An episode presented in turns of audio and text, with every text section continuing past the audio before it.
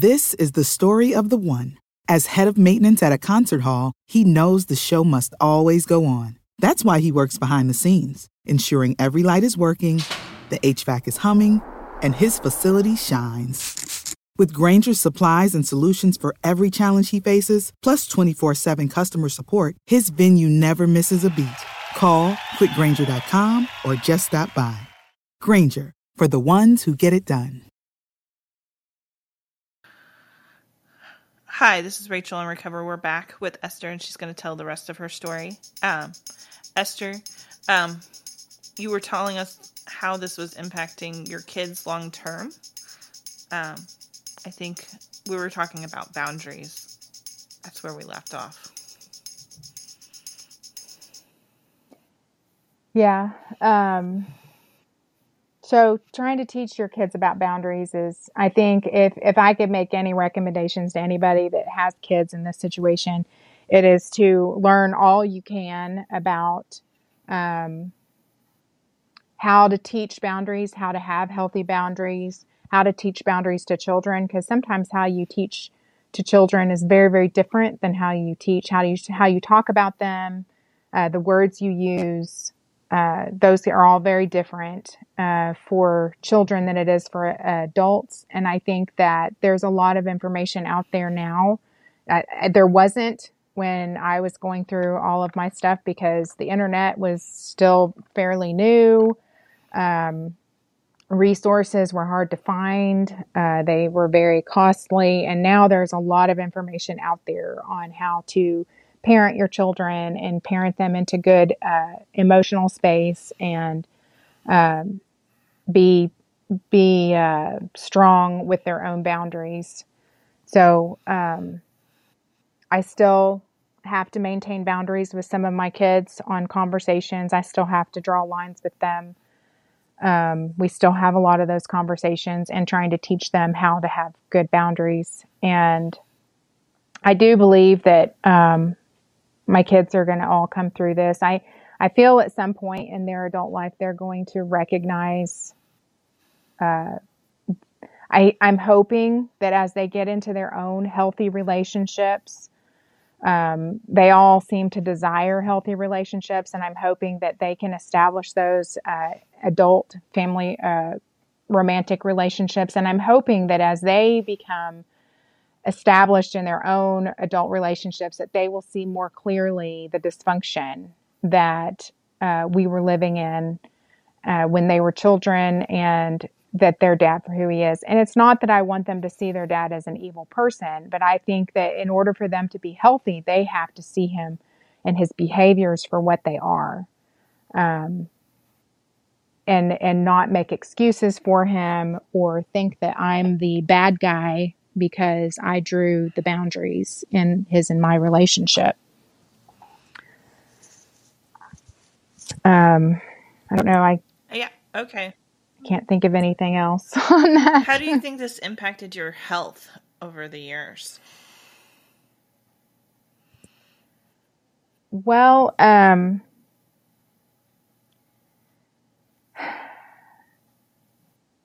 I um, I think that first of all, that I think people with inst- emotional instability, uh, that is a mental health, a level of inst- emotional instability, and I'm not talking about people that just you know cry every now and then or get sad or anything like that. I'm talking about a true, deep, uh, deep seated, co- chronic situation that affects all aspects of of your life and your relationships. And uh, that's what borderline personality this is. borderline personality disorder is for um, people is it's it's chronic, it's unrelenting, um, and I think that being married to somebody like that forces you into a chronic place of trying to hold your world together. There's never a time of rest. Um, BPD people can be extremely demanding. Um, everything is about them. They, whether if you need to rest, uh, they feel abandoned. If you want to sleep, they feel abandoned. Um, if you need time to yourself, they feel abandoned. Um, they accuse you of being selfish. Um, and so you get into this chronic, never ending cycle of sacrificing yourself to the point of exhaustion to try and keep the peace and try and keep somebody from being angry and just i mean you don't want somebody to accuse you of being selfish. I don't think anybody wants to be selfish but it becomes an exhausting cycle of just um, working hard just to keep somebody else from and i guess if you if you value your integrity and value uh, the fact that whether you're a hardworking person, then you start doing people pleasing things to try and please the other person so that they will validate you in all your hard efforts. And uh, I think that for trying to please somebody with borderline personality disorder is impossible. Like that, not, there is no level of hard work, perfection, emotional stability, and there's nothing you can offer them up on a platter that will be enough to scratch their itch. And I think it took me a really, really long time to figure that out. And in fact, I was in counseling uh, and was talking to the counselor about that. And he told me, he said, You could be Jesus Christ to him, and it would not be enough. And that really hit hard to me because I know, I think um, it's really, if you know the work that Jesus Christ did for us, then you understand that it was it was to the point of dying um, and I looked at that and I, it kind of smacked me between the eyes. Um, or should I say, stabbed me in the heart. but um, on how hard that I had been working and how hard I was willing to work to try and save our relationship. And yet, nothing that I was going to do, nothing I had done, nothing I was going to do was ever going to be enough. And um, when we separated, uh, he had uh, called the pastor of our church and asked the pastor to call call me. And I agreed to talk to the pastor, and he told me he said, "I really think that the problem is is that he has a whole list of grudges against you, and unless he can lay down that list." and forgive you for the things, whether you're whether they're legitimate things or not. He said um, he has to lay down that list and forgive you for those things, or he you will never be able to make it through this. And that was also the pastor was trying to give me good advice, and it was good advice. And in a real relationship, it's excellent advice. I in my marriage I am in now, I, my husband and I we actually, I believe, practice that on a daily basis. We forgive each other for little uh, irritations and things, and we accept each other for who we are, and we are. But it, it's that's a that's how it works in a healthy relationship. In the relationship we were in, the asking him to lay down that list of grudges, I believe, was an impossibility because in order for him to lay down the grudges he held against me, he would have to go back in his past and forgive the people in his past. And he was unwilling to do that kind of inventory um, into his past and go do that deep work of who hurt him in the past and the, the burdens he was bearing and the, the baggage he was carrying with him on all of the old pain. And so he was carrying that with him into our relationship and blaming me for things that I had not even done. And so over time, um, that extreme work of trying to keep the peace and keep other people happy, it's a very exhausting place to be. I, uh, back then, I'd chronic fatigue was not really, it was just being talked about and fibromyalgia and all that. And I never actually went to the doctor about anything like that, but I began to question my ability over time. I was starting to wonder if I would die from cancer or some kind of illness because I was had chronic pain and I had all of these symptoms that could be leading up to a disease state in my body. I could sleep uh, like the dead every single night, despite my stress, and I never seemed to be able to get enough rest. Um, so uh, at one point, I actually went to the doctor and I didn't want the doctor. Our relationship was very fragmented, and I wanted to go have a conversation with the doctor just to see if there was something that was wrong with me. It was really an part of uh, an invest an investigation on my part to look for one more thing. I start again, even my how I my exhaustion, I blamed on myself. Um, I took the responsibility for the for that as well, um, and assuming that that even our marriage problems could be related to maybe I was clinically depressed, and if I could get medication for my clinical depression, then that was what was going to fix us. And then if if I could just not be depressed, then our marriage would stand a chance. And so I again, I took full responsibility for everything that was mine and even took it to the you know extreme of assuming full responsibility for the problems in our relationship. So I went to the doctor and discussed that with them and they I did. I get on got on an antidepressant and it actually made me helped me rest rest much better. Um, and it helped me make better decisions uh, because instead of my problems going away, it helped me feel more able to make decisions in the midst of my severe crisis.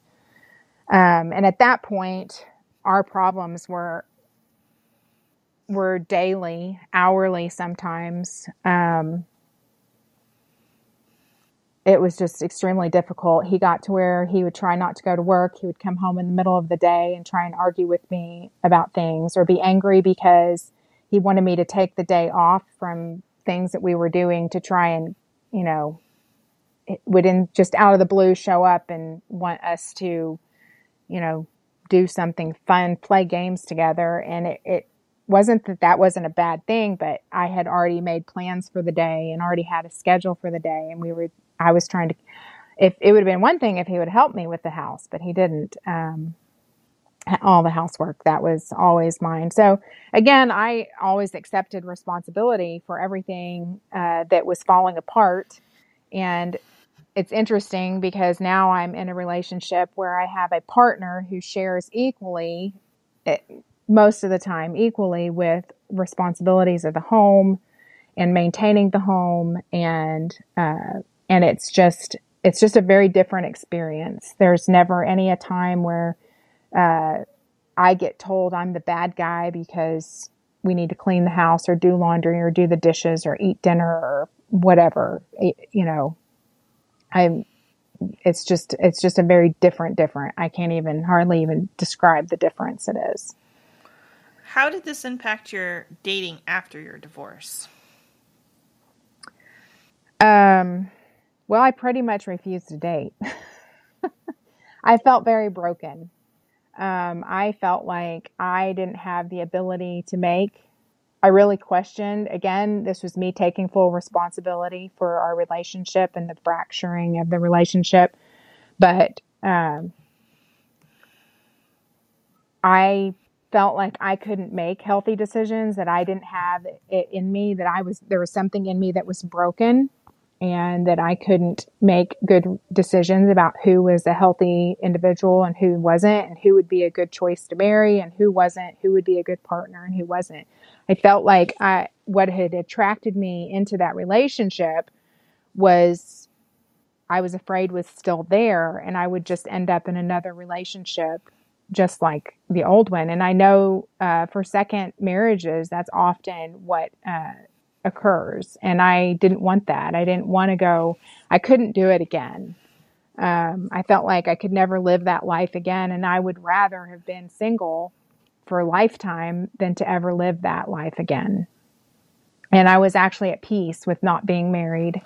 And um, being a single mom was easier for me without him I, I say it was often easier. It, I often say it was easier for me to be a single mom without him in the picture than it was for me to be a single mom married to him because that's what I was married to him. I was a single mom with a husband that refused to take responsibility um, as a father and as a parent. Um, and so having him out of the picture was actually easier than having him in the picture, constantly running me down and running down all of my parenting. And at least I had to only deal with him running me down half of the time instead of every day. Um, Okay. so I I think that I got to where I really kept people at a distance. I don't think I think being married to him kept me from even knowing how to have healthy relationships with either men or women. Um, because I didn't date for a while, I had some people think that I was a lesbian and I had given up on all men. And I kind of, I wasn't a lesbian, but I definitely had given up on all men.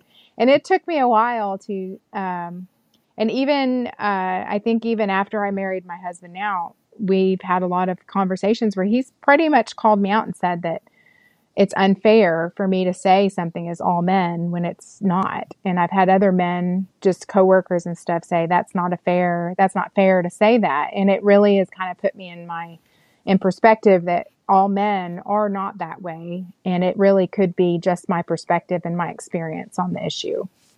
Fair enough. What are some strange things that you you've had to do when it comes to parenting your kids because of your BPD husband together and when separated?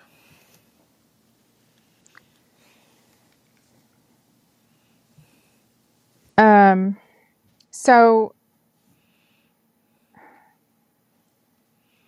I think that any person who tries to teach their children basic hygiene and routines and is fought by their spouse on those basic healthy routines and hygienes, it, there's something very wrong.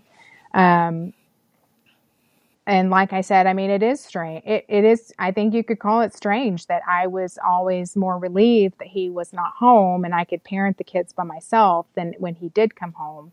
Because then I had to play a game of we have to respect dad, even if dad's crazy. And I would try and have these hard, weird conversations with my kids about, you know, because they didn't see the justice in it and they could see the injustice and the dysfunction but they were getting such mixed messages of how to respect somebody like that and that that's been a very difficult thing is how to respect somebody who is so dysfunctional that they f- constantly force you past your your boundaries and they push past your boundaries and um they behave like a child and and you're the one you're the child but you're the one that's more mature than them. That's a very weird that's a very weird uh, strange circumstance for children to be in.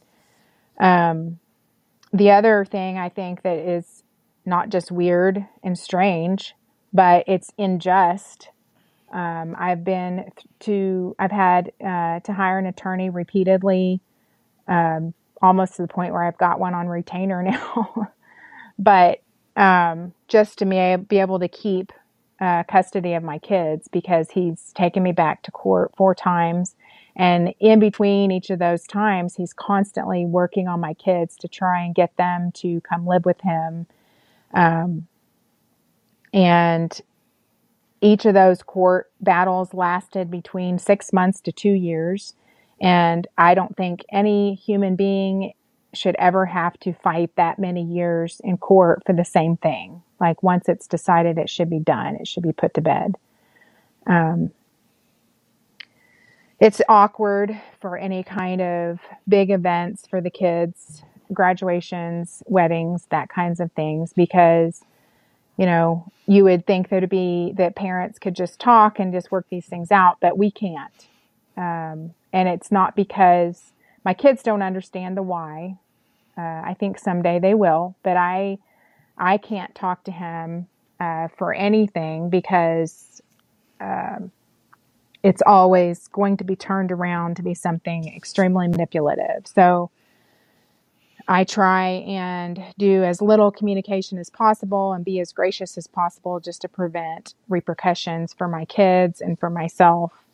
Um, awkward things are uh, he talks about uh, me constantly, very disparaging to my reputation. Um, to other people at my kid, like the coaches of my kids' teams, and they kind of have always treated me like I have the plague. Um, church people, people at our church treated me like I had the plague. Um, then when I got married, my husband has experienced the same type of disrespectful, uh, awkward situations and treatment from coaches and uh, uh, friends that are um, our our friends that are the same.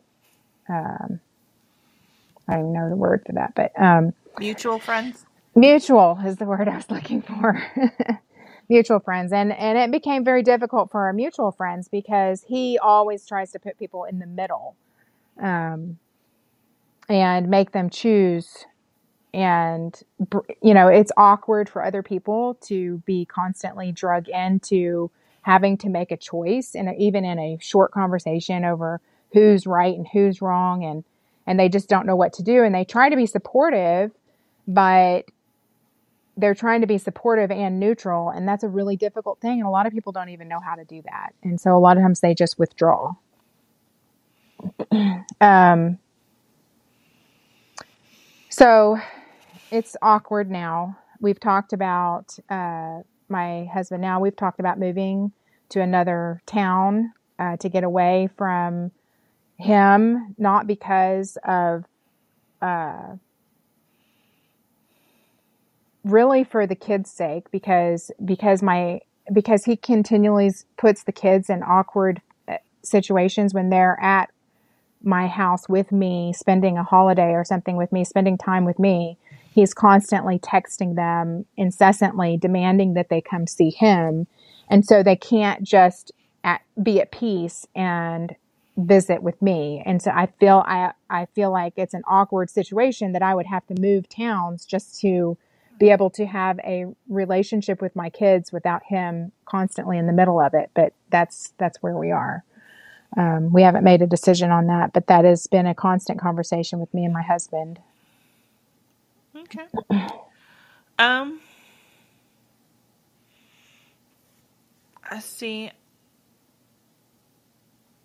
I think we we've covered this past question. Um, what would you what what advice would you give to those with a BPD family member?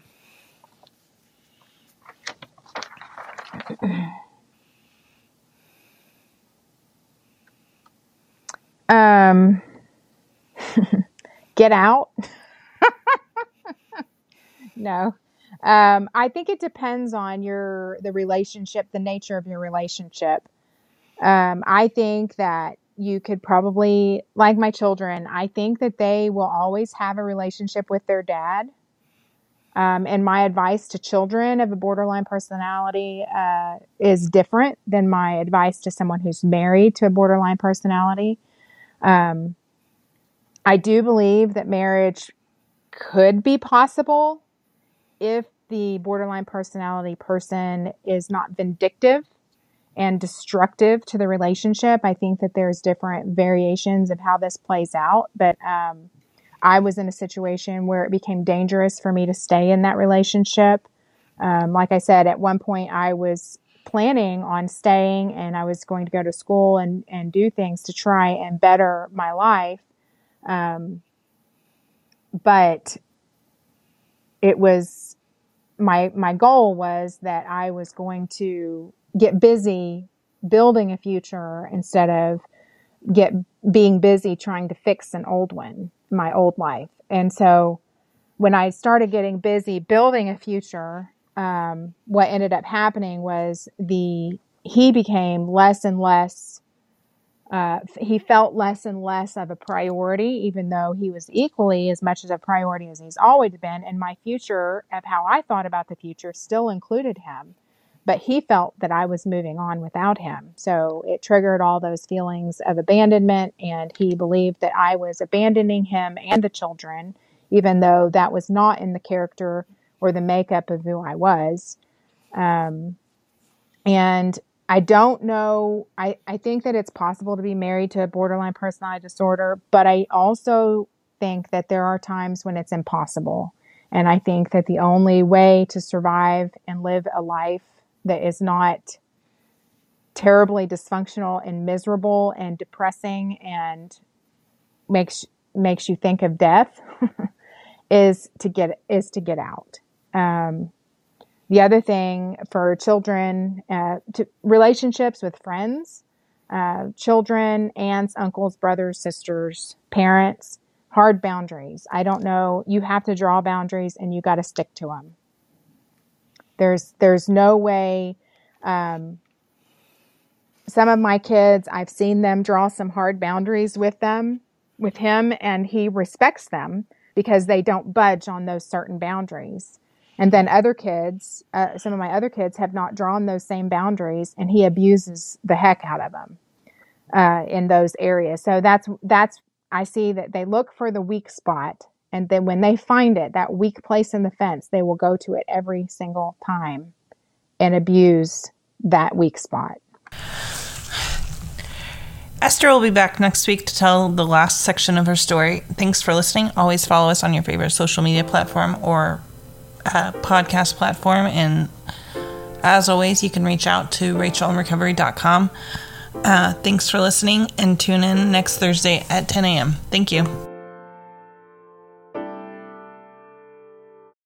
This is the story of the one. As a maintenance engineer, he hears things differently. To the untrained ear, everything on his shop floor might sound fine, but he can hear gears grinding or a belt slipping. So he steps in to fix the problem at hand before it gets out of hand. And he knows Grainger's got the right product he needs to get the job done, which is music to his ears. Call, clickgrainger.com, or just stop by. Grainger, for the ones who get it done.